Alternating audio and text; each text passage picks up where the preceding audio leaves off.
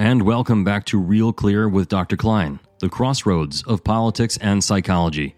If you would like to listen to ad free episodes and have access to daily and weekly releases, essays, and other membership perks, and you also want to help in the production of this program, go to realclearpodcast.com and click subscribe.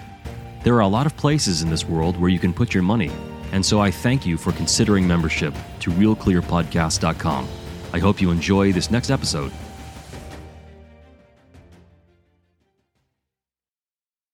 Good morning, folks. Tuesday, September 26, 2023. Real Clear Podcast, Lucas Klein. There are two issues I'm going to be addressing this morning. The first is the feud between General Mark Milley and former President Donald Trump has become salient again. For those of you who are unaware of this story and its origins, let me lay the stage.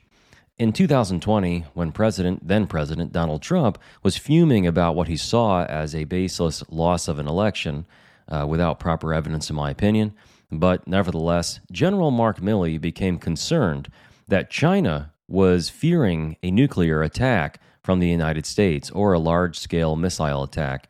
And he called his counterpart over in China and spoke with him and assured him that the United States was not going to attack China. Now, the story from other news outlets was that General Milley called unbeknownst to President Trump and against and behind the back of the administration to subvert the authority of the president and and did so in a manner that was not in keeping with the Joint Chiefs mandates.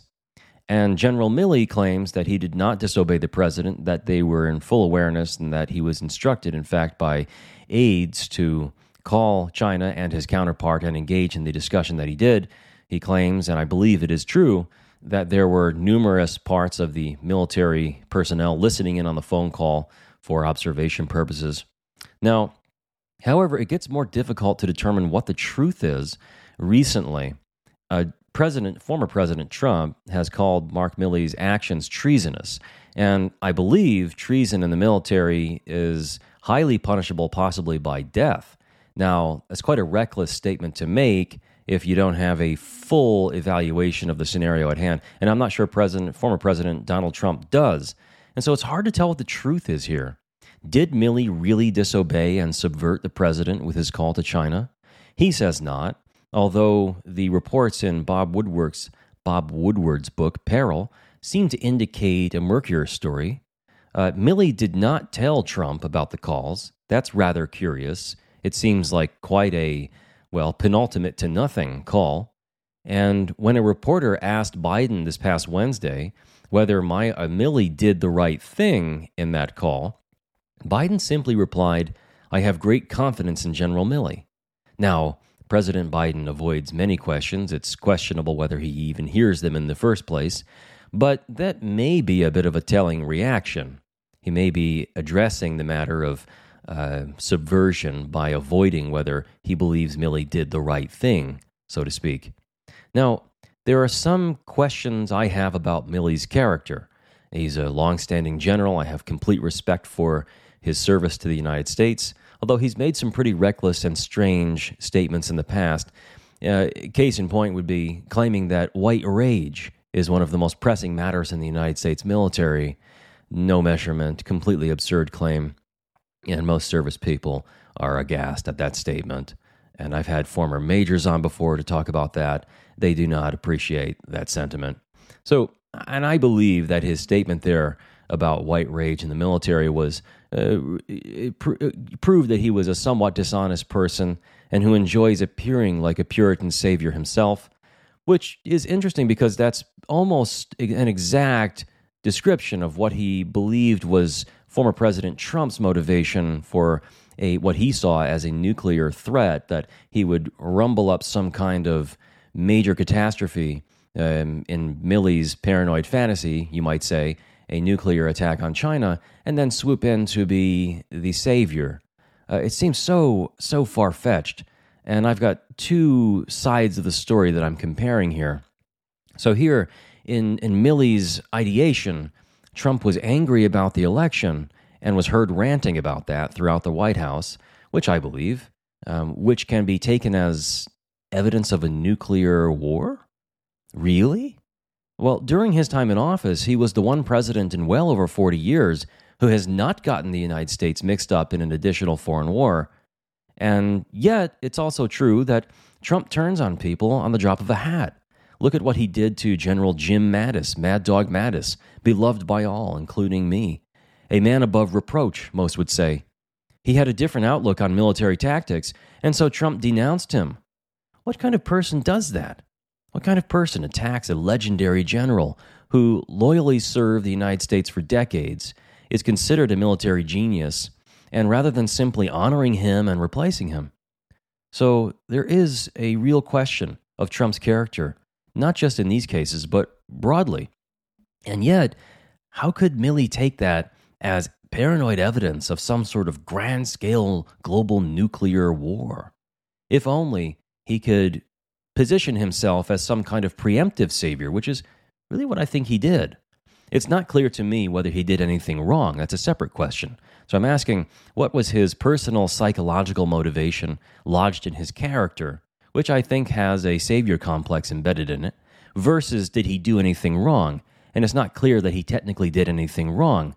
In which case, if he really didn't technically do anything wrong, Trump's statement that Milley may have committed treason is way out of bounds, really crazy. So, who's crazy here? Well, both in various ways. So, the United States, as an aside and an extension, has quite a choice to make in 2024. We have a bull in a china shop running for president, and at least he's not yet out to pasture, however.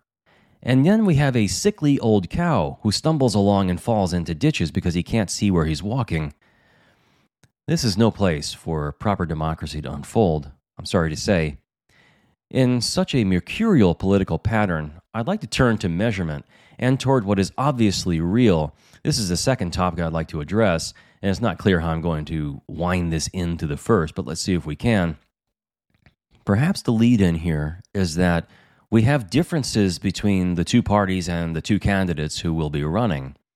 But do we really have that many differences when it comes down to it? If you look at where your tax dollars go, it's quite a striking breakdown. In 2022, 46% of outlays for fiscal year 2022 went to entitlements Medicare, Medicaid, other health care, Social Security, and so forth. Uh, around 14% went to income security. That's uh, things like payroll insurance and so forth, and uh, um, disbursements to uh, federal retirement and, and so on. Uh, national defense garnered only 12%. And this is a common distortion. Most people think, especially on the liberal left side of the political spectrum, they think that uh, national defense is the majority of our federal budget. It's not, it's only 12%. Medicare and Medicaid dwarf national defense. And then we have veterans benefits at 4%, education at 11, and then other 5%, so that includes discretionary, and net interest is 8%. And so usually we have congressional battle over the discretionary income, which makes sense. They have to start somewhere, and they can't attack the cash cows at first and expect to carry the day. So if you look up, uh, by the way, you can find lists of the the micro programs that we spend our tax dollars on, and that would fall under things like all other, as well as in some cases education. And you wouldn't believe the programs you will find. And we've spent millions of dollars on, say, uh, scientific programs putting shrimp on, on treadmills. I'm not kidding. That was actually back in Clinton's era. And we've spent millions of dollars on toenail clipping methods to improve toe toe hygiene. You can't make this stuff up, and it goes pretty pretty more absurd beyond there. Um, interest, as I mentioned, consumes eight percent of the budget. That's almost half a tr- well, four hundred and seventy six billion. So these are these are really troubling times when you look at our finances. And I wonder as we head into 2024 if a more sober discussion could be had rather than the antics between the two presidents, which uh, they bear some important fruit now and again.